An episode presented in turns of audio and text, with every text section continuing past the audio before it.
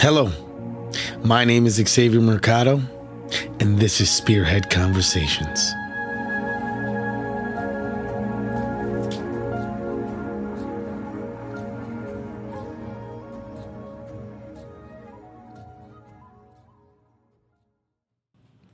Hello, my name is Xavier Mercado, and this is Spearhead Conversations. Today I am joined by Steve Hybicki. Steve Hybicki is a multi platinum producer, engineer, and composer. Several hits. I can guarantee you'd know word by word. But I am blessed to have him here. So without further ado, how are you doing, Steve? Good, good. How you doing, sir? I'm doing good. I'm just trucking along. Trucking along. trucking along. Ah man, right. what you been up to? Um, not a whole lot, man. You know, I've been on my uh, content creator stuff, much like you. You know, this video stuff is like a whole different world. So I'm like trying to figure out how to work all the software. Turns out I'm probably gonna have to get a new computer, even though my my trusty Mac here is great for doing music for whatever reason. Like Yeah, apparently it's really old when it comes to, to video stuff. So for sure.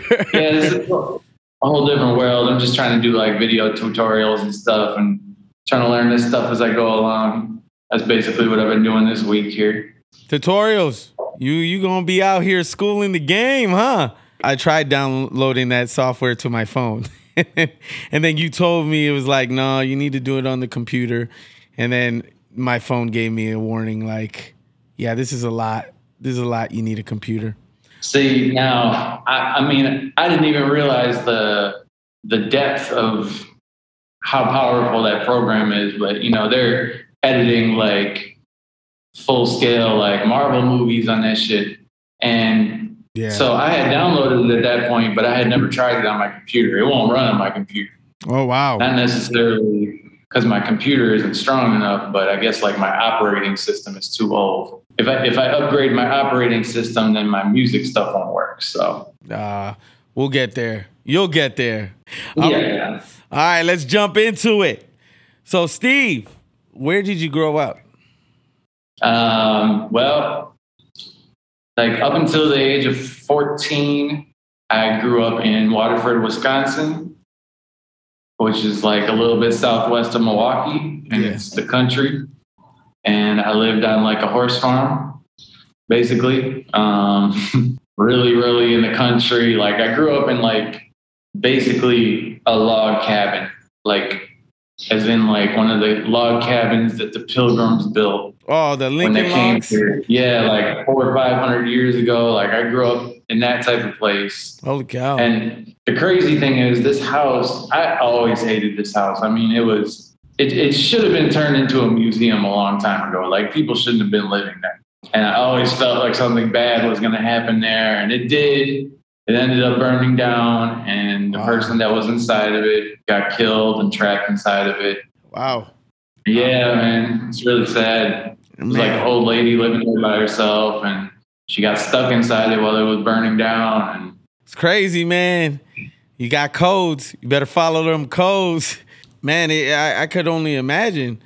Like I think about that, and now I'm thinking about like when I was young, kindergarten. You know, they have the Lincoln Logs, and you'd be able to build homes and just build little things out of it.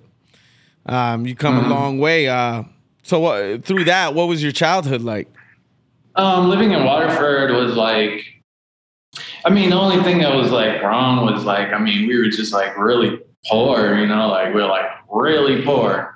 It's one thing to grow up in a na- like be poor and grow up in a neighborhood where everybody's poor around you. Yeah, like at least you have somebody to you know like sympathize with you like hey we're all going through this together. But like i was by far the poorest person within like five miles you know what i'm saying? So like in that respect like it was difficult because you know like we didn't have heat during the winter sometimes i mean you got to owe wisconsin gas a lot of money for them to cut your gas off in the winter you know what i'm saying that's crazy. I, Yeah. Isn't that like against the law? Yeah, I mean, I think like maybe right around Well, this is you know you got to think. This oh, this is way back. Ago. This is yeah, this is way back. So they got away with with doing stuff like that. But I could only imagine because you know, growing up in Wisconsin like you, you know, the winters are brutal, man. I mean, one of my f- first interviews was with uh, Brown's crew, and uh, Carito Paz, uh, that's one of the musicians. He was talking about how uh, Milwaukee's gritty, but the winters are, as his uncle uh, put it, like machetes hitting your face. So it's just just to give a picture to to people of how cold it gets here during the winter. I say Wisconsin is still unmatched than uh, than any other state out there. You know. Yeah, it's brutal for sure. I mean, like I remember, like I would have sleepovers when I was a kid, and like I remember this one time I had a sleepover, and like the electricity was working, but the heat was off. And so we're like in my my room playing video games on this TV that only had two colors. so we're, we're, like we're like getting headaches and shit from watching this TV that only playing video games on this TV that only has two colors. And the heat's not working, so we're just in there like we can see our breath. We're wearing our jackets and shit. Like, um, that's the kind of stuff that I had to go through when I was a kid, like wearing hand me downs from my dad when I was in sixth grade and shit like that so yeah. that stuff, those are not good memories for me, of course. But I mean, of course, like Waterford itself was like a, a nice place for kids to grow up. Like, you know, we had there was a bunch of kids in my neighborhood the same age. We all lived kind of like far apart. Um, there was a, a, petting zoo like across the street from me, and they yeah. gave me a job when I was a kid. So you know, like I, I like was a tour guide when I was like 14, like showing people like, hey, this is a monkey. Wow, this is a capuchin okay. monkey. There you go. and go. like this is a bear, you know, I'd be like feeding the animals and stuff like that. So I mean, that stuff was good. But being being at a disadvantage for anybody when you're that age is like tough because you can't really do anything about it. So yeah.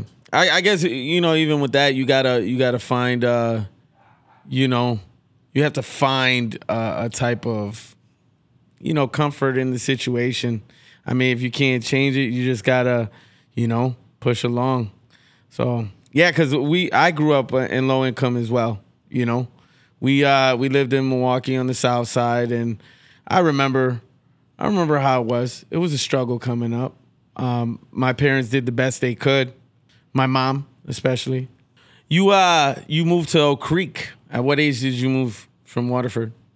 Um, moved there when I was 15, and uh, you know things were like much more stable in Oak Creek. That's for sure. Yeah. But I was like such a wild kid. When the time I like when I moved there, I was just an untrained dog. You know, like I was always trying to like get fights, and I just had like a mouth.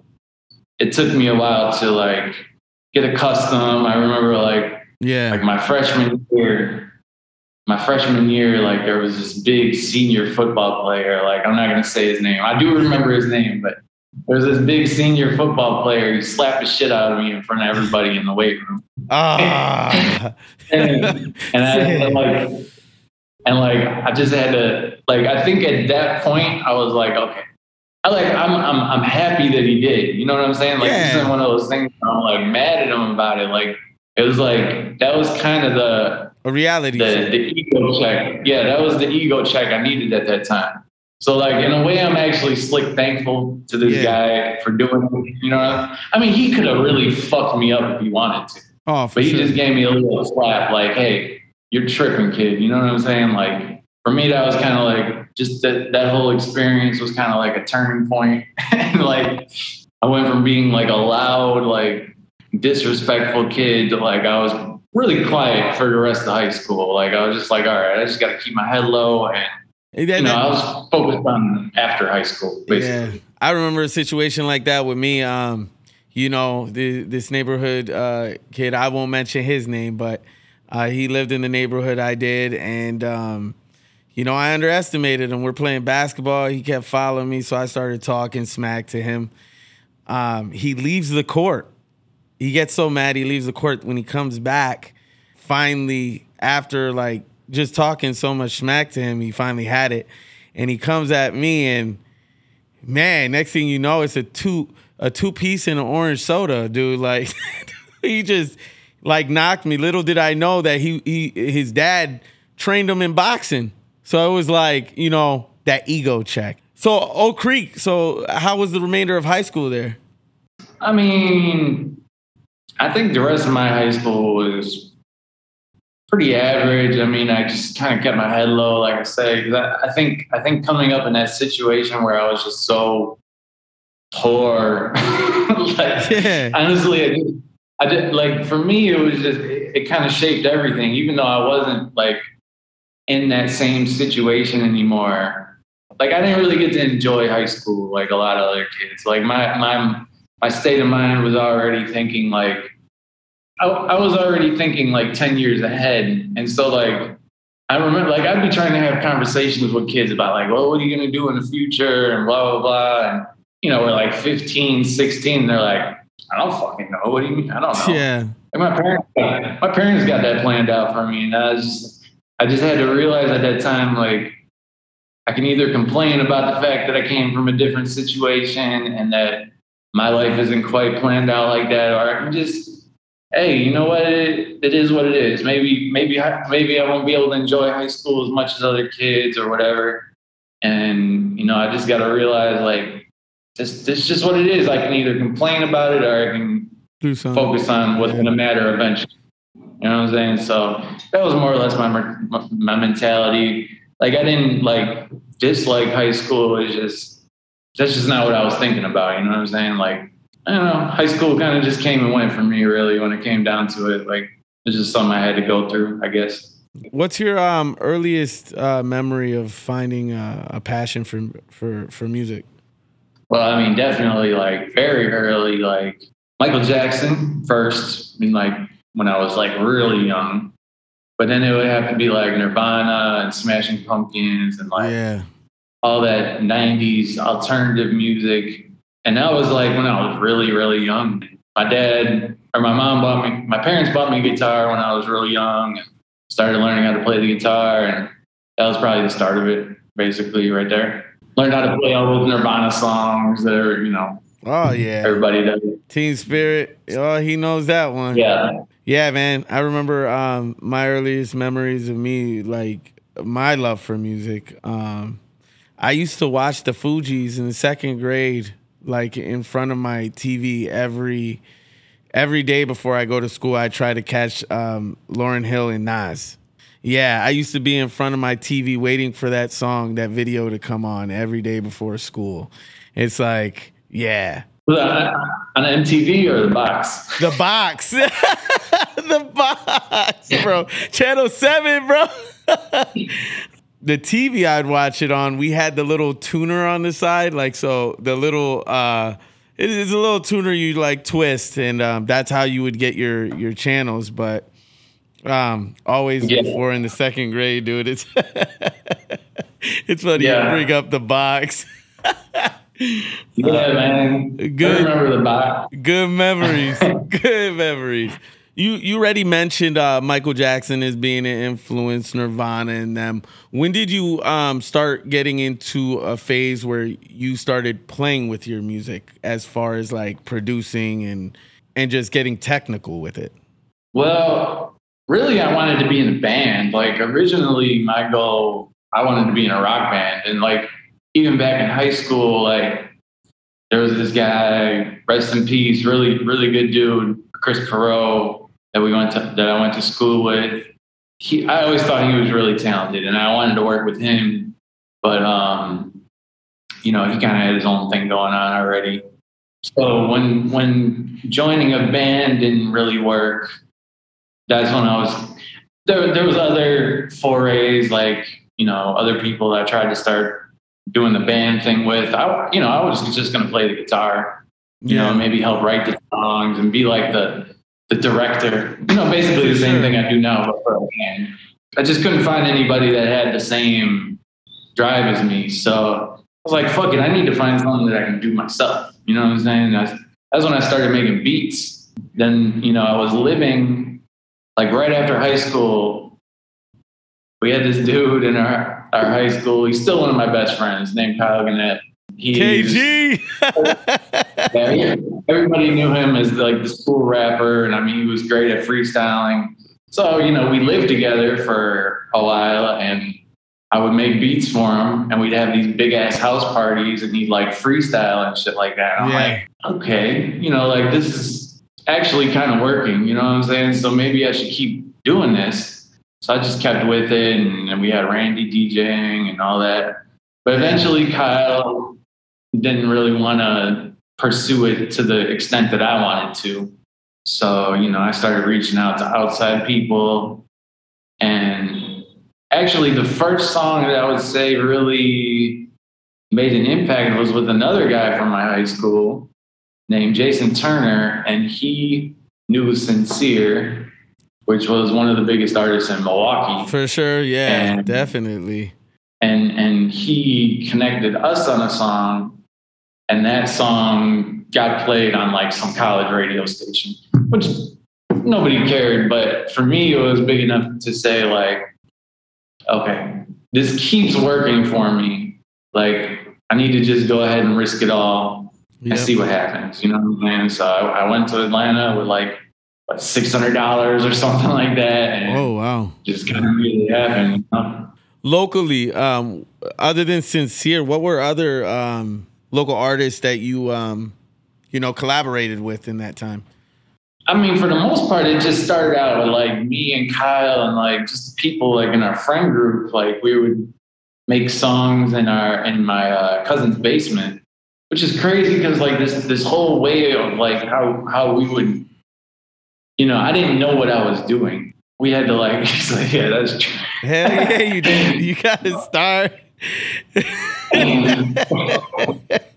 so like we're, we're, we're doing things our own way like we're kind of like making up shit as we go. But it's weird because like at that time i would like record kyle doing these freestyles because he was awesome at freestyling but he never wanted to sit down and like put a song together. Yeah. so i would just record him. Like I, sometimes i wouldn't even tell him that i was recording him. And i would i would just put the songs together myself you know what I'm saying? Like take his vocals and like, okay, I'm gonna make this the hook, and then I'm gonna take this and make a verse Yeah. out of it, and blah blah blah. Now these days, Yeah. that's how half of the hit songs are being made. I remember the fir- first time I met KG. Um, actually, I was at a party. Uh, he was living with uh, Josh Smith, I think, at the time. I'm pretty sure it was Josh Smith. But I, I got put in a room and I, I freestyled a lot at that time. And I'm starting to freestyle, and he he was in the party. I'd never met him before, and all of a sudden they start yelling for him. Oh, Kyle, KG, come inside here. They're freestyling, and he comes in the room, and you know we had a conversation about this, but he starts freestyling. The one thing I notice is like he is probably the cleanest as far as like not he could freestyle and not swear. And I thought that was real mm. crazy because me, I'm dropping an F bomb every other every other rhyme. But um, yeah, KG, he went off crazy. And then I challenged him one time and he really embarrassed me. Man, KG. KG's gonna listen to this like, ah, they're talking about me. Yeah, I mean, I always thought Kyle, because part of the thing is like Kyle always had this personality that like he he had an infectious personality. So Yeah, for sure. I always thought that Kyle could do something. He just uh and he lived in Atlanta for a while. It's just that we weren't living there at the same time. You know what I'm saying? yeah, So yeah, yeah. He was great at freestyling. When we when we had those parties, he never lost. There was never one single time when he lost a freestyle. Yeah. It just wasn't happening. when did you realize producing was it?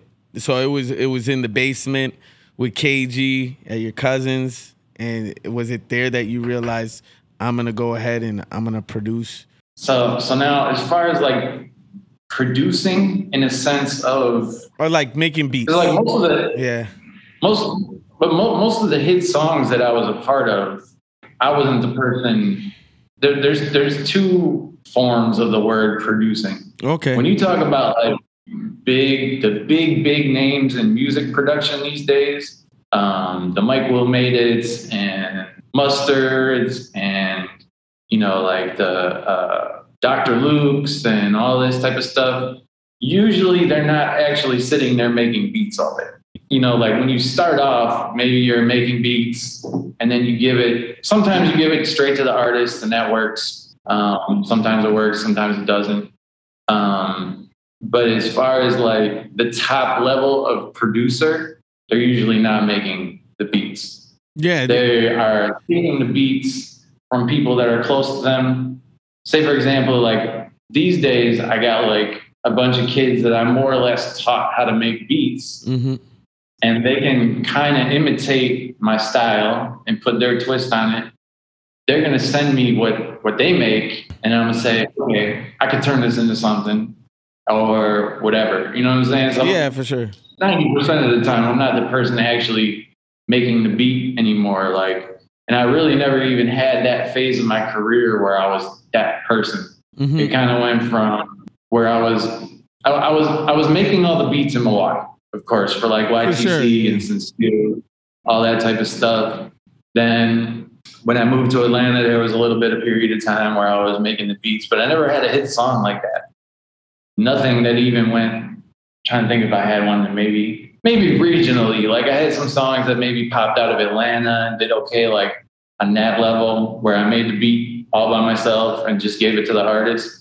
But the biggest songs came when I was part of Ear Drummers, and Mike Will was like the lead producer, and then we have in that group we have um, you know when it started there was five ear drummers i was one of the ear drummers mm-hmm. so mainly my job was more to be in the studio with the artist and like i'd be like the person that's sitting behind the big board in the studio Yeah, and i'm like do it again.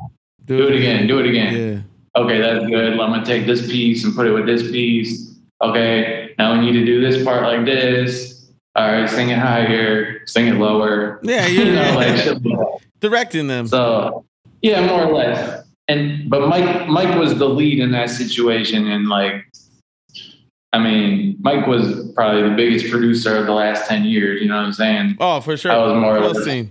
Yeah, I was more or less just like his uh, helper, I guess you would say. You know, Mhm. whatever. I don't. I don't even know. Situation changed a lot, but yeah. Yeah. Back in, you moved. You moved back in 2010 to Atlanta. Um, what caused that move? Well, just more or less like, I mean, I was going to school for, I mean, I never thought like the music thing would actually work. So I was going to school for finance. But mm-hmm. then in 2008, like the stock market crashed and all that shit. And like my career options and finance just weren't there, you know, like it just wasn't going to happen. I mean, there's too much competition. I wasn't doing good enough in school to where I was going to be able to beat these kids that went to Yale and these 45 year olds who were out of work and competing. We're all competing for the same jobs and shit. Yeah. You know, it just wasn't going to happen. So I was just like, fuck it. Like, I really don't have, I didn't, I didn't have anything to lose. So I just went and, and tried it and, um, you know, got an internship. The first thing was working at Tyler Perry's. I was just studio. about to bring that up. You worked on set as an extra. Um, Mhm. how was that experience? And through that experience, what opportunities came from that experience? Well, I wouldn't say any opportunities materialized from that experience, but they had offered me a, they had offered me opportunities. But you know, I mean, the experience on set was was cool. You know, there's nice people there. Uh, it's a lot more boring than you would think Yeah. working on a on a set. Half of it is like half of what makes doing acting or TV or anything like that is the long days of trying to keep yourself. Yeah, motivated. Yeah, ready and motivated. Yeah, I mean, like it, pretty much you're there for like 12 hours a day just in case they need you. And more than likely, you're only, yeah. Oh, And more than likely, you're only going to be on screen for, I mean, actually be on set for maybe a half an hour. And this is even with the people who are starring on the show. You know, they might be there for 12 hours a day and actually only be on set for two, three hours of them, you know? So, yeah, that's basically what it was just waiting, eating, eating a lot. They gave you free food, you know, when they call you, you just got to do your best to to do what they're asking you to do. Probably sometimes they give you conflicting information. You know, they got like two or three directors on set, and one director's like, "Okay, go do this, go walk over there, and then sit at the bar and talk to this person, blah blah blah." Mm-hmm. And then another director comes right as you're about to walk on stage. They're like, "Go out there and take a, you know, do something completely different." And then they're like, "Action," and you're like, "Uh, yeah." okay. Yeah. what the fuck? so like, I, I, had a couple like experiences like that. Like I remember one episode, like, you know who Bill Bellamy is? The yeah, man. Hell yeah, dude. That's '90s right there. so, so I had like a conflicting experience like that, where the directors told me to do two two completely separate things, and I listened to the to the second director, the one that told me what to do right before I went on stage. I listened to him, even though I knew I probably shouldn't have. But I was like, oh, maybe he learned something that I didn't know. You know what I'm saying? Like, so I listened to him, and basically he had me go. The, the, the point on the stage where he, he told me to go was right in front of Bill Bellamy. Like it's like in front of him, like to where the camera couldn't see him. so I'm like, I'm like, doing this scene, and I'm like, like Bill Bellamy is like right, like if the camera's like this, yeah. I go and sit down, and I'm like right in front of Bill Bellamy and the character that's supposed to be like the main yeah. thing or whatever. And I'm there like, fuck, this feels wrong, but okay, this is what he told me to do, you know. And then I see off camera the other director is like, um, get, get over here. get, over here. like fuck, man. You know what I'm saying? But like, it's just shit like that. You just gotta roll with. You know, it's like, what can I do? What am I supposed to do? Rat on the guy? Like, no, it wasn't me. He told me to do it. He's like, ah. you know? Shit like that. But yeah. Overall, you enjoyed it though. I mean, it, it was like, but boring at the I, same. I would time. say so. Like, I had a good, I had a good um, relationship with the director. He always like director was super cool to me. Like he would let me like come into his office and stuff like that. Like he didn't even let like the stars of the show go in there. Like, yeah, that's dope. Me, like, but um, yeah. Eventually, they offered me like a like more of like a a featured role where I would have been like talking or whatever. But it was right at the point where like I had started doing sessions for Atlantic Records, and it was basically I could go and start with the acting thing, or I could stay where I was and and down the music path. And you know, I chose music.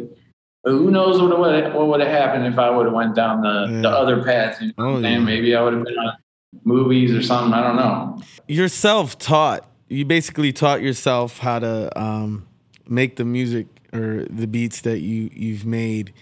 Who were some mentors of yours after leaving leaving uh, Meet the Browns?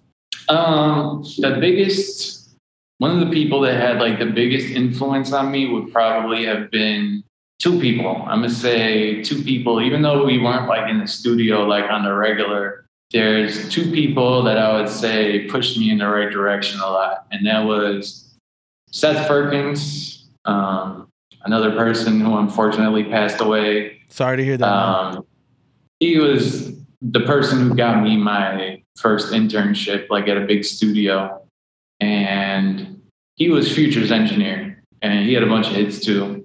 Mm-hmm. And um, he was like a big influence on me. Um, not necessarily like teaching me what to do, but just as far as like navigating the business. And um, KY Engineering, who was at that time Lil Wayne's engineer, and then he went on to work with like 2 Chainz, Waka Flocka, and now he's basically an A and R. He's the one who found Jack Harlow. Oh wow! So, Holy.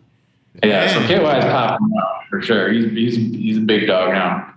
But um, yeah, he was always pushing me in the right direction too. And uh, as far as like the actual learning process, yeah, there was there was a guy named Scott that used to work at Hot Beats, and uh, he was Nicki Minaj's engineer like early on in the game.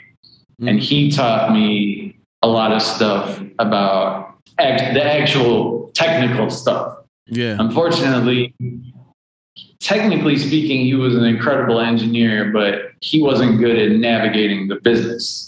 Okay. So he ended up not going very far, unfortunately. That's the thing. I mean, like, talent doesn't necessarily equal success in the music business at all. You know, it's really more about work ethic and and um, your ability to navigate the politics and all that other stuff that probably matters much more than actual talent. yeah. I would have to say. You were given the name the Sauce. How did you uh, acquire that nickname? Well, it was probably like in um, like right around 2012.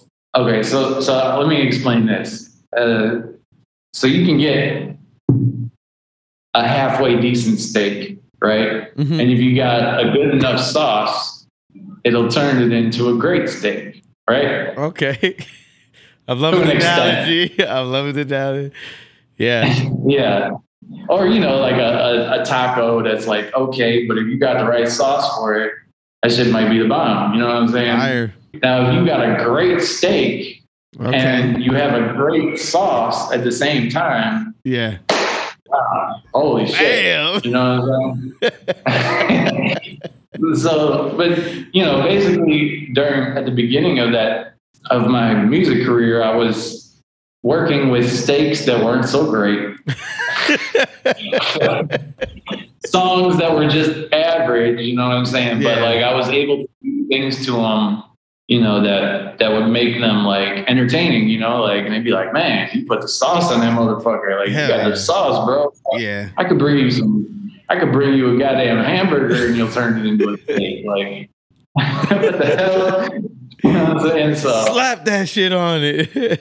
Yeah. yeah, basically. So, but I mean, once I started getting steaks that were actually decent, you know, once yeah. these record labels started giving me good steaks, like there we go. I just need a, I just need a decent steak, and I'm gonna make it a, a home. You know, I got I'm you. Make it one. Um, you interned, you interned at Hot Beats, so you um, you worked with Mike Will. Mike Will made it. No, well, because like you addressed well, earlier, because I get it. It's like he's the head guy, and then he has a team of engineers. Is that how you explained it earlier? I was basically the only person. I, I mean, technically speaking, I'm officially a songwriter. Like as far as like my contract goes, but I mean, I was an engineer, producer, but then we had other producers. I was pretty much the only person who was really engineering. There was other beat makers signed Ear Drummers though. People that like all they do all day is make beats. Because I'm not really that great at making beats, to be honest. Mm-hmm. You know what I'm saying? Like I'm, I'm I'm really good at making a song, but I'm not great at making beats. At the time of Hot Beats, like when I was interning at Hot Beats, Mike Will was nobody. I met him one day. He came into the studio and at first I didn't like him because like he comes over to the board and he like turns the volume up on his beat. He's trying he's trying to play beats for for a client of mine. Yeah. He wants the client to get on his beats. And um, he comes over to the board and just cranks it. And I hear the speakers are like I'm like, bro, what are you doing? He's like, don't don't turn down the beat, man. He turns it back up. I'm like, man, you gonna pay for these speakers if they blow? He's like, no, no, no. So like at first I didn't really like them, you know what I'm saying? But then I was listening to the beats and I'm like, there's something there. Like this guy's got something. He just hasn't figured it out all the way yet. Like his beats like had a very particular rhythm and sound. They just weren't polished yet. Like sonically, yeah. they didn't sound good. like they sounded not good. And um, I was like, okay, this guy's on to something. And I, I was talking to him like so, you know, you do any pop stuff? And he's like, nah, I can't do the pop stuff, man. Like, this trap shit's easy to me. I'm like, man, trap shit's so hard for me, but like pop stuff is easy. And uh, we're like right there, like I'm like, oh, okay. I think even though we have conflicting personalities, like maybe something, something, maybe we should should do something. You know what I'm saying? So he would come and like try to like sneak into the studio more or less and I would let him come in because I'd be like, you know, I, I see something with this guy. Like he's rough around the edges, but okay, let me let me sneak them in here. Let them try to sell some beats, make some money, whatever. You know what I'm saying? Sure enough, give it about a year, and he gets his little team together where they like really polish the sound, and he starts. I mean, hitting them over the head, like just with those early hits in Atlanta, like yeah.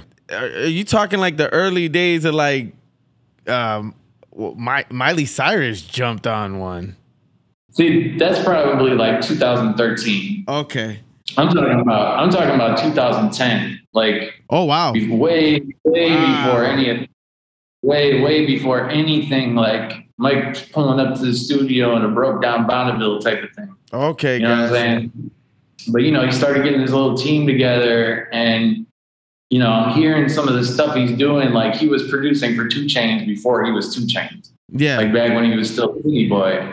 And he had done this song called La La. And I was like, oh shit. Like that's the sound that I'm hearing in my head that I'm thinking he's capable of. He's yeah. doing it now. So I'm like, I need to talk to Mike Will again. You know what I'm saying? And sure enough, like uh, one day he, I was I was working at a different studio by this time, right next door to Hot Beats he ended up in the studio somehow. And I was like telling like the owner of of that studio, like, hey, that Mike Will kid, like he's he's got it. I'm telling yeah. you, like you might not be able to hear it right now, but that kid, he's got it for sure. Yeah. And you know, so it just kind of more or less morphed into like I was like, look, I think we should bring him in here, you know, give him some some free studio time, let him do what he wants to do. And um I'll engineer for him, You know what I'm saying? Like I'll I'll take I will put my time into it if you let me do this. And uh, you became the lead en- engineer for him, right?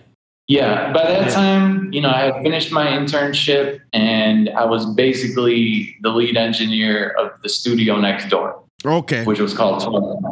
But yeah, I was done with my internship. You know, yeah. And then by this point, I'm like, yeah, knowing what I'm doing to an extent. For sure. And so one day he comes in, basically the first time that we really, really worked together. He came in and he was writing songs for Ludacris. Ludacris was looking for stuff for his Ludaversal album. This is probably mid 2012. He brought in a writer and we were working on some songs and we did some stuff, nothing too extraordinary but he was playing these beats for me. Like he had this like pop beat, and it was like nothing I ever heard. Like it was like a common. Now today it would be a common sound, but back then it was like unheard of. It was like trap drums mm-hmm. and pop melodies and and four on the floors and and trance synths and just crazy shit. I'm like Mike, look, let me get this beat. I, I have somebody that can make a hit to this. Like I promise you, like I know it for sure. Like, let me use this beat just for a day. So he gives me the beat, and he was like not wanting to do it. He was like, yeah. Ah, I don't know, bro. Like, I don't even know you like that, bro. I'm like, yes, you fucking do. Whatever. Okay, fine. But he gave me the beat he eventually. The so the next day, I come into the studio and I get this girl, Asia Bryant, who I have been working with on the side. Asia now she's the voice for a character on Netflix. Fuck, I forgot. But she, she wrote like the Compton soundtrack. She did some things. I had her come in, I gave her the beat, and we write a song to it. Or she writes a song. You know, I record her and just make it sound good, whatever. And uh, I send it to Mike, and he's like, all right, well, change this, change this, change this. You know what I'm saying? And Asia's like, fuck that, I ain't changing. and I'm like, Asia, listen, please, like, look, don't do it for him. You know what I'm saying? Do it for me. Look, I'll write it, just sing it, please. Mm-hmm. Like, I'm doing this for nothing. You know what I'm saying? Like, if this works, it's not really going to help me in any way. You know what I'm saying? Just yeah. do it for me, please. So she does it. I write like a new hook for it and, or part of a hook. I, wrote, I rewrite the lines that Mike wanted rewritten. She re-sings it we send it to Mike, and he's like, "Yep, that's it." He's like, um, "Pull up to the studio." He's talking about Ludacris's studio. And I'm thinking like, oh, okay, well, you know, I've been in this situation. They call it a Ludacris session, but he's actually nowhere to be found. You know yeah. what I'm saying? Like, but you know, I go over there and all of a sudden Ludacris walks in. And I'm like, oh, okay, this is where we at with it. Okay. You know, so like they're playing him some songs and he's vibing because I mean they got new shit, you know what I'm saying? Like they got shit that people haven't heard before. Then they play the song that, that me and Asia just wrote. And he fucking sits down and he's sitting there like this. And I'm like, oh fuck. He don't like this shit at all. Like he went from from this to this.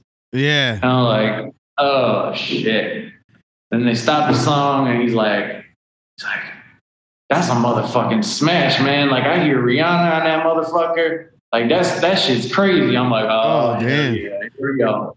You know what I'm saying? So that was and then I went and got this tattoo right here. I don't know if you can see it. I, yeah, it's a little blur, but it's like a pen. Okay, yeah, like yeah, yeah. I see it. I see it. Yeah, that was the seal. Once Luda said that, huh?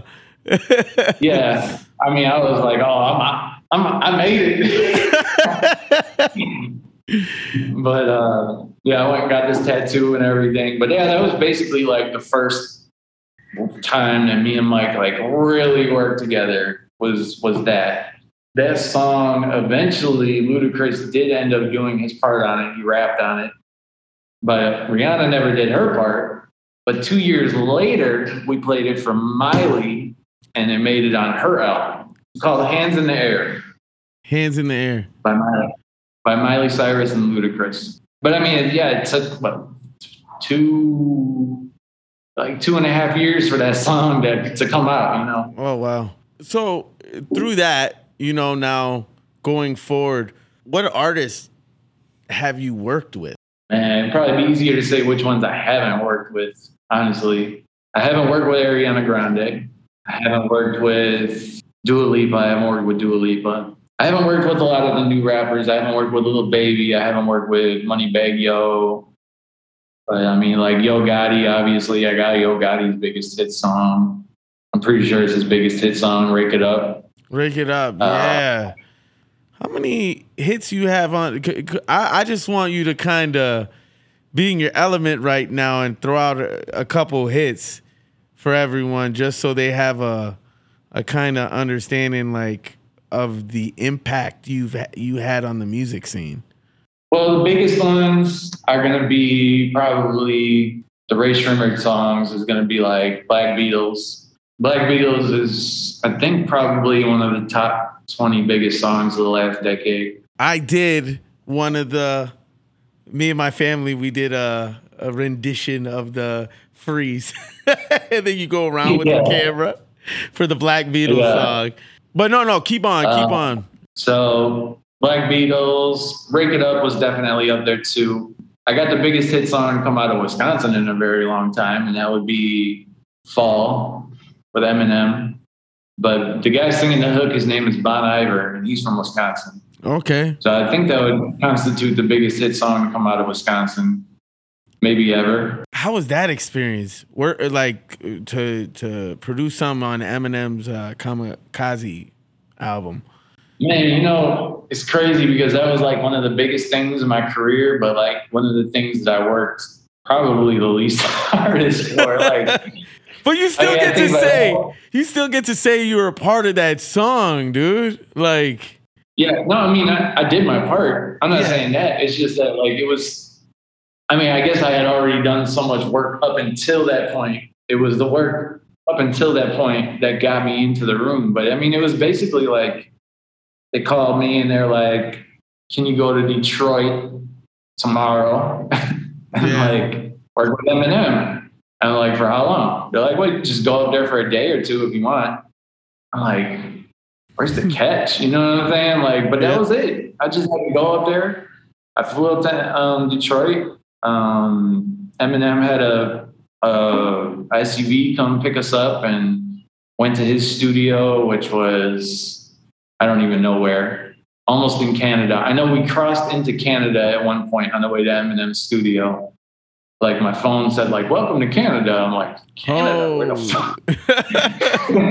but yeah, they took us out to Eminem's studio, and you know, it's crazy. Like I went in there, and their first thing to do, you know, like they're gonna play me the songs. I can't remember if Eminem was actually in the room at this point. I don't think he was.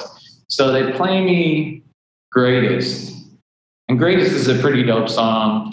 Mhm. Um, but it was kind of something, kind of something we've heard before. But then they played me "Fall," the one with Bon Iver, and I couldn't even talk. Like I was just like, "What the fuck?" Like yeah. couldn't even believe what I just heard. Like I was just like, I've never heard anything like that before. Like it was so new for Eminem to be like flowing the way he was, and like that was like the beginning of like that calm voice. He started using that calm voice in Fall, and that's how you hear Eminem now. Like yeah. in all of his songs moving forward.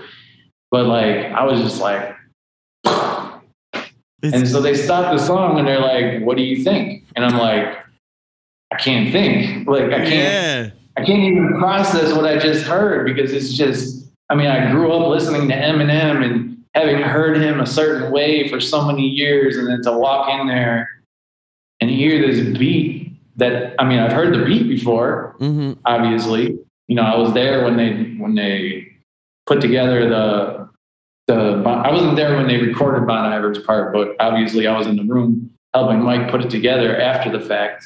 Yeah, it was just like, whoa, what the hell? Like I was just like, That's like oh, uh, can you can you play it again? Like that's all I could say was just like, can you play it again? Like I could only And- imagine. You're just in a studio, Eminem. But they play a track, and it's really his voice coming through. Cause, man, I remember growing up to his going up Parkway to the pool, Grobschmidt, um, out in South Milwaukee, and his song "I Am Whatever You Say I Am." You know, like it's crazy. That's crazy. You got man. because you gotta you gotta think like my state of mind on the way to the studio. For sure. I'm like, oh man, like this shit could be trash. You know what I'm saying? It, it, it kind of would have hurt my heart, like if it would, if it sucked. Because Eminem, at that point, people were counting him out. People thought Eminem was done before that Kamikaze album. Never. So I, I was genuinely concerned. You know, I was like, oh man, this might be terrible. And then when they played it, I was like, oh my God, this is awesome. Like, It's heaven. It's heaven. It's heaven. yeah, like this is this is actually happening. Like, I mean, I was so happy to hear that he had figured out a new way of doing it, and he like adapted instead of just like disappearing into obscurity. But um, yeah. So they played me the song, and then um, and they're like, "Well, you you think you can do anything to it, more or less?" And I'm like, "I got some ideas. Yeah, let me let me." Give me, let me get on that board over there. You know what I'm saying? So, Yeah. um, I mean, the song was pretty much done at that point. They just wanted me to put the steroids, put the sauce on it. You know what I'm saying? Put the sauce on the steak.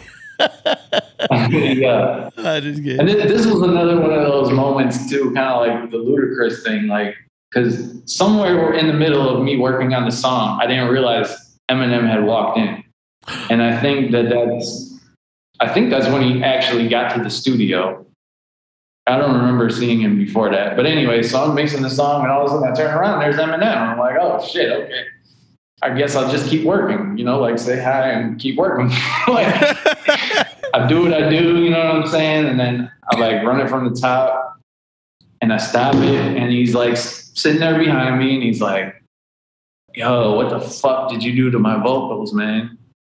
I'm like, oh no.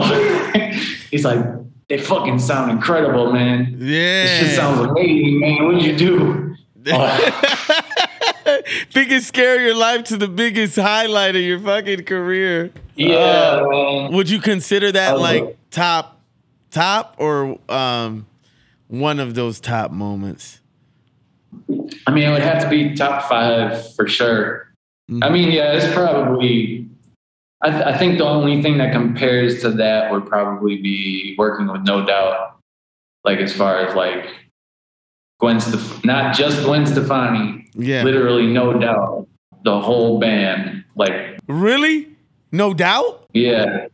Oh Uh-huh. man, Th- yeah, that's that's.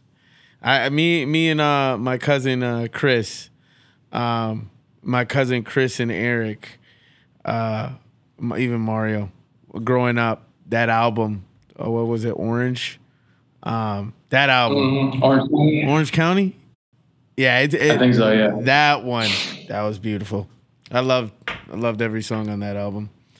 Um, yeah, same for me. Like I grew up listening to that shit. Like, and w- when we were working with them, you got to think like everybody else in here, drummers, they're kind of like from the hood, so they didn't even really know too much about No Doubt. You know what Yeah. I'm saying? For sure. I'm just sitting there freaking the fuck out, like, like, bro, that's really like Gwen Stefani and the whole band is here. Like, this shit is crazy, and like they're listening to us. You know what I'm saying? Like, Hell yeah. I'm sitting there like like okay. I remember talking to the bass player and he's like, How's this sound? And I'm like, hey, you know what? You should try it. Like you should try finger picking it. You know what I'm saying? Like, you know, just like as opposed to using a regular pick, you know what I'm saying? I'm like, try finger picking it, you know what I'm saying? And he listened to me and it worked. And I'm like, holy shit, man, like this is really happening. Like I'm really in here with these motherfuckers. Like and they actually care what I have to say. Like this is insane. You know what I'm saying? Unfortunately, the two songs that we did with them, Didn't. we were in the studio with them for like a week, Yeah. and we did two songs with them. And one of the songs is amazing. I'm talking about this song mm. is a worldwide smash. For whatever reason, that song has not seen the light of day. I still listen to it all the time myself, but it's not finished. Gwen Stefani didn't end up doing her second verse on that song.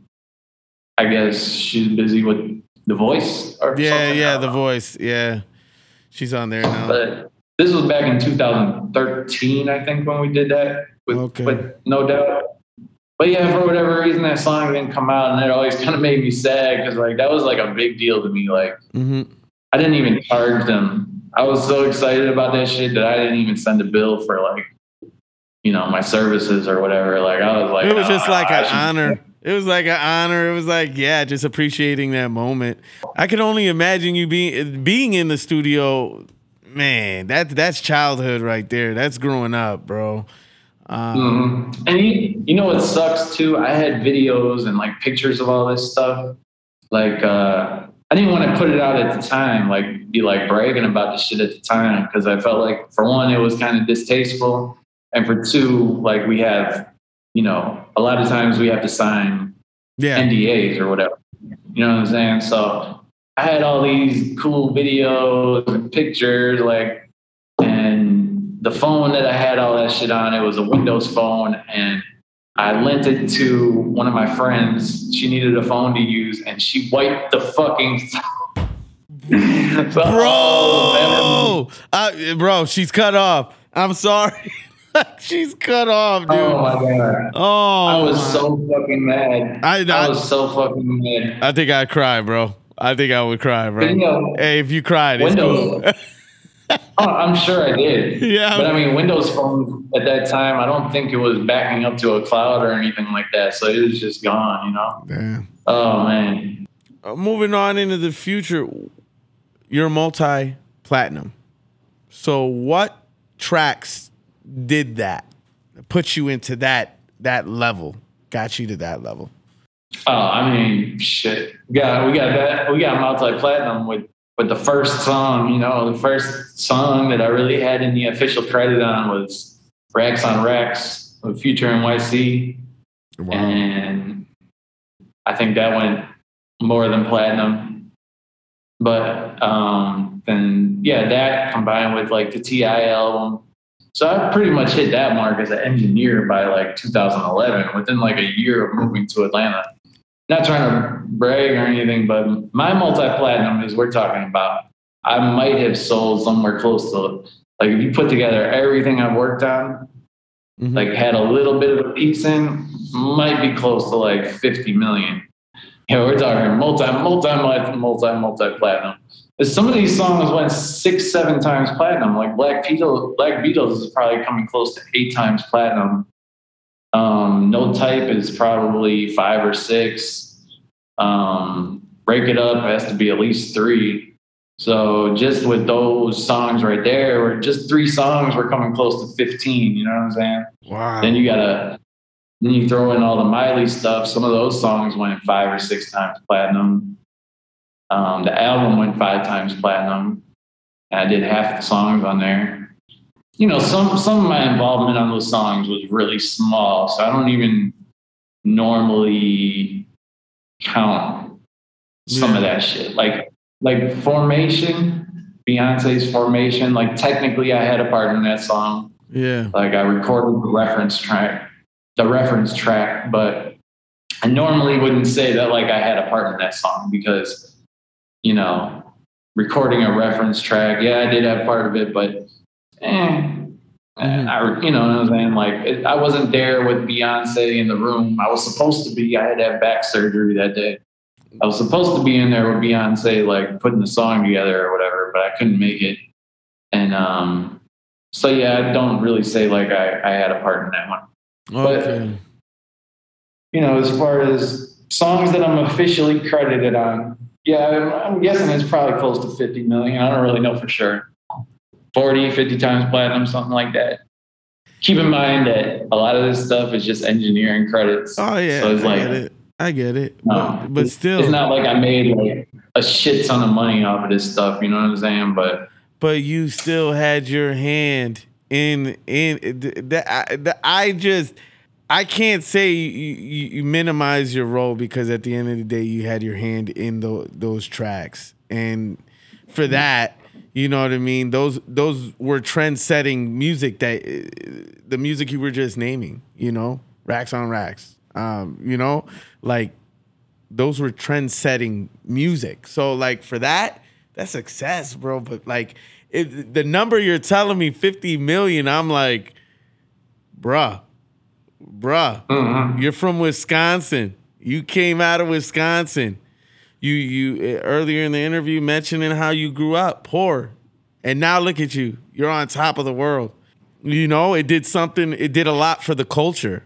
The culture of the industry at, at those moment in time. And like just the names that you've worked with, it's like that's inspiring. No doubt. Eminem, um, uh, T.I., you even mentioned in there, Ludacris. These are these are me growing up. You know, I asked. Um, I was doing a, a interview. Um, at, at Barbella's. It's a it's a, a barbershop. One of the barbers, his name is Chivo, and I asked him. I, somehow Christina Aguilera got brought up, and I said, "Do you know who Christina Aguilera is?" And he told me no. Do you know how old that? do you know how old that makes me feel? But then to hear you working with the people like us growing up, it's like it's crazy. It's crazy to me. It's like, especially no mm-hmm. doubt that right there is a. What's your creative process when you're you're you're doing your thing? When you're you're you're you're engineering, composing, producing. Well, being well, my creative process now is probably a lot different than what it was before. I mean, while I was in the midst of making the vast majority of these hit songs that I did were made between 2014 and 2018. And even like some of those songs are still coming out. So, like, but I mean, my creative ad- process at that point was get my ass to the studio every fucking chance I can get. I mean, I, I mean, I didn't feel creative a good majority of the time. You know what I'm saying? And I, I think that that was the reason why it worked. It's not a job if you love it, man. It's not a job if you love it. I did, I did love it to an extent, but I, you know, like Mm-hmm. I was exhausted during this period of time. And I think like people expect that when they go to make something creative, Mhm. uh, something, a great song will make you feel amazing, right? How does it make sense that you expect to feel amazing while you're making that song? No, like you, more than likely, if you're making something amazing, you won't realize it until after you did it. You probably didn't feel good while you were making it. You're feeling human human emotions, normal yeah. human emotions, Mhm. going through shit. That's what makes the song authentic. You know what I'm saying? Like, yeah. So I mean, I, I, I remember like when I was working on Brett um, Black Beatles, like that's the biggest song, and and I was so stressed when I was working on that song, and like the the final part of that song, uh, Randy actually had to finish it. My yeah. my former Randy, I, I was at my grandma's funeral. You know what I'm saying? Like, and I'm trying to like do, you know, we probably did like yeah 30 some different versions of that song. And, you know, I was just like, fuck. Like, I was like, man, I'm trying to like balance doing this song with like being around my family. I didn't want to look like I was arrogant. You know what I'm saying? Because I keep dipping off to work on this song. Like, it's like, fuck, it's my, it's my grandma's not funeral, but my grandma's memorial. Yeah, you know, we yeah. went to like a baseball game and stuff, and um, you know, I'm trying to like balance these two things, and and I just fucking lost it, honestly, and uh, I ended up um, sending sending the files to Randy, and he finished that song, but I mean, yeah, I think like pretty much every almost every hit song, there was like a point where I felt like giving up. I think I, I, I remember being pretty stressed out when I was making uh, "Rake It Up" too. You know, I was in the stu- I was in the studio Yo Gotti for like a week straight, and I was trying to like balance like um, being in the studio with, with him and like Mike wasn't there. You know what I'm saying? So I'm like, Mike's in LA and he's like telling me like, yo, I want it to be like this and this and this and this. But then I'm walking into the studio with Yo Gotti and he's more or less telling me the complete opposite. So I'm just like, and then you got Nicki Minaj. She's in like France or some shit like that. And she's like, well, I want my verse like this. Don't touch my verse. Don't do anything to my verse. So it's like, all right, how am I going to put all three of these visions and my sauce on this song and make it come out and feel natural? Yeah, You know I'm saying? Like, sure. so shit like that. Like, but yeah, I'm just saying that because you know the po- the podcast is about Milwaukee. Oh, for sure. Is the thing. And Sure. and I have worked with so many talented people from Milwaukee, but for whatever reason, it's crazy. They're willing to get up and go to a job that they actually hate, as far as like working in a factory or something like that. But given the opportunity to do a job that they say they love, as far as music goes, I've, I've given opportunities to a bunch of people from Milwaukee, and they just don't show up.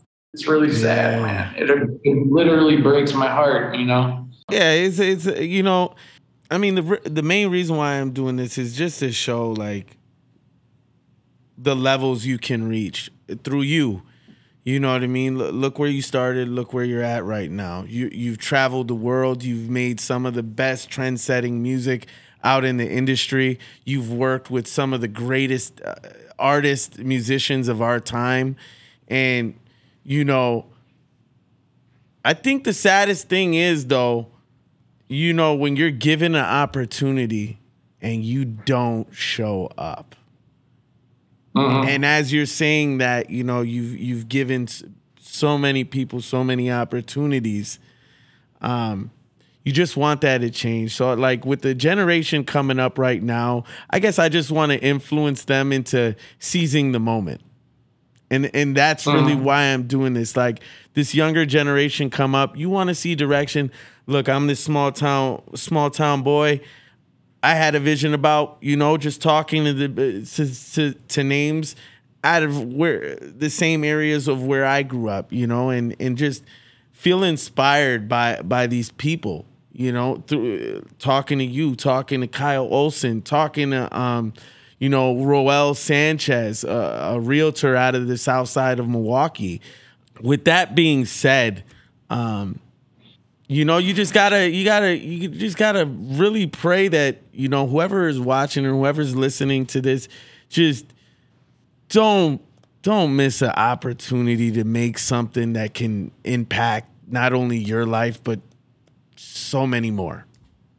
a lot of people like people just get in their own heads about shit. Like they start thinking like, you know, for example, the music business, they got like this idea of like, being a professional, famous artist. They got this idea up on like a pedestal. Yeah. And I mean, it's still just a job. You know what I'm saying? Like at the end of the day, it's about executing no matter how you feel. Yeah. Sit your ass down and go to the studio, write the song, fucking edit your music video, whatever. Like upload the shit, whatever. Like it's literally that. Like that's it. That's the difference between the person who makes it and the person who doesn't. It really doesn't have nothing to do with talent. I mean, like, like you know, I put this I post about the country song. Yeah, the country song. Yeah. Uh, so so so look, the the person who originally did that song is from Wisconsin. Vocally, he's very talented. I actually didn't meet him in Wisconsin. He was in Nashville. And it just so happened to be that he was from Wisconsin. Mm-hmm. So, you know, we linked up in Atlanta. I like paid for him to come down to Atlanta and and uh, pay for the studio time. I got you know me and a couple of the couple of the uh, homies to to we sat down and produced the song for him. You know what I'm saying? Like and uh, recorded it, arranged it, blah blah blah, all this shit. And all he had to do was like he just had to like fix some of the vocals on the hook and um and uh you know then we had to make a cover art and put the shit out Yeah. and for whatever reason he just I'd, I'd like set up studio times for him and he'd be like oh man my bad i got too drunk last night and like what Yeah. what the fuck are you talking about you got too drunk last night you didn't go to the studio Like, I wanted to- Ah, I would want to choke. also and I would want to choke. Yeah, hey, man. Uh, and decided I'd give him. Well, I'm not even gonna get too much into him, but when I when I put this thing on Facebook talking about the country song, I got a lot of people pointing me in the direction of people that can sing really well, mhm. which is great, of course. Um, but the person I ended up giving it to is someone that he has a decent voice. You know what I'm saying? Like I wouldn't put it at amazing, and Yeah. I wouldn't put it at bad. It's a, a good enough voice that he can make it work. You know what I'm saying? Like Okay. I like to give this example of like R. Kelly. R. Kelly's voice is not exceptional, but he is exceptionally using his voice or was. And that's the reason why he sold millions of records. Yeah. Um, or even like, let's put it in a modern day reference of like, let's see, who's somebody who just has like an average ass voice, but is selling boo Drake. I mean, Drake has like an average ass voice. You know what I'm saying? But he is fucking killing it. Yeah. And so, you know, the person that I found to eventually do the song is somebody that has like a a pretty good voice. It's not incredible, but I see that he's got the work ethic for sure. Like he has put music out himself. He knows how to record in the studio. Mhm. He's invested the money in getting his own equipment. And in general, that's more or less what I'm looking for. Having been down this road of working with people who are exceptionally talented, but just don't fucking show up and execute. You know what I'm saying? Like, and uh, yeah, it's just what it is. I mean, like, the talent can be developed, you know? you know, Yeah. all you gotta hope that change comes and people start aspiring to be more. Because I'll tell you like this, man. Um, I'm at a stage with the, the the podcast in that this started off in, as an idea, and for the first time in my life, I invested in myself and um, to see since the beginning what it's become.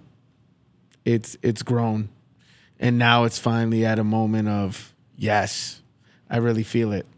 I'm feeling myself with the music you've made and the music you're you're making. What type of legacy are you trying to leave behind?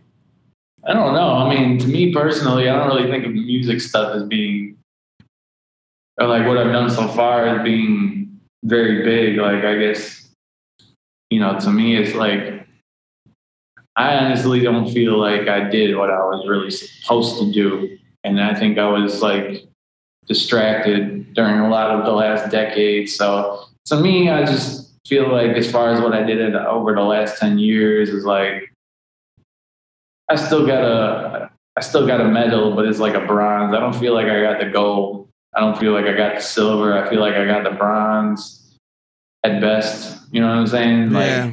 so to me, yeah, you know, I, I, it is what it is. Like I'm proud of what I did, but like I don't really, you know, think about it in in that sense too much. You know. Well, you're still active as a producer, right? Kind of. I mean, it's it's hard for me to be like really active from Mexico. Like I can make beats and send it to people and stuff like that, but like there's like a billion people that can make a good beat but as far as like putting together a song and like really doing what it takes to make a hit in general, unless you're working with somebody who's just like exceptional, you kind of got to be hands on with it. For me to do that right now is like almost impossible. So I would say, as of right now, I don't see myself making any more hit records anytime soon. I don't know if I ever will again, but I'm still active you know what I'm saying? Like I'm I'm I'm mixing songs for like local artists and trying to trying to um make it an affordable way for like people to, to have like the high quality mixing and mastering and co-production and stuff like that like without having like a, a major label budget because that's what i can do right now you know what advice would you give anyone aspiring to set out and do what you did I mean, you got to leave your ego on the floor. That's for sure. That's the biggest thing. You got to leave your ego. You got to check your ego at the door. For you know, I think like uh, you know, as far as what I had to do, like I had to literally like go homeless for a while, and, like live in the studio and shower at the fucking LA Fitness and and wow. you know all that type of shit. Like, I mean, there was like a good six months where I was only living off of like four hundred dollars a month or something like that. So it takes like a very specific type of individual to be able to do that. The biggest thing is like if you want to do something, you have a goal in mind. Like it, it could be, I don't know, anything. You want to build stoves. You want to be a stove builder, for example. you want to build ovens. Yeah. Like um, you just got to do that shit first. Like you can't expect somebody to pay you for something that they don't even you know they're not confident in your skills but for for anything that you really really want to do expect that you're going to have to do it for free for a while yeah. don't think like the the experience is everything i mean like the the first i don't even know how many hit records i worked on like racks on racks i did for free i'm almost certain of if i did get paid for it i only got paid like five or ten dollars Oh. No, I mean, there were, you know, I was, I was an intern. You know oh, like, okay. Got you. Got you. That makes sense. That makes sense. I, I, yeah, I was an intern. You know what I'm saying? Like, like I said, and I was literally sleeping at the studio. I'm talking about like, I would wake up in the morning. I would wake up in the morning at like 11 a.m. in the studio. I'm yeah. sleeping on like a futon. Yeah. And like, I'd have to like hide my suitcase in like a closet or whatever, and then um, let the first people in. Maybe go back to sleep for a little bit. Then I go to the gym, do a little workout, take a shower, come back, and the majority of the day, I'm I'm basically the bitch. You know, I'm cleaning the bathrooms and running for food and letting people in the front door, more or less yeah. being the bouncer of the studio because they need those in those type of studios. And um, then, you know, maybe like if somebody doesn't show up, like for say, for example, when Young Dro came in to do his verse on T.I.'s album, his engineer didn't show up. And they're like, oh, Steve, you think you can do it? Okay. I'm like, no, I don't, but I'll try. Yeah. And they're like, well, that's the best we got right now, so go for it. you know what I'm saying? And um, you know, that's how that happened. It was strictly because I was in the right place at the right, right time, time, Because I completely devoted myself to. I mean, there was there. there was no way for me to know that that was going to happen. The only thing I could do was just be there all the fucking time. Yeah.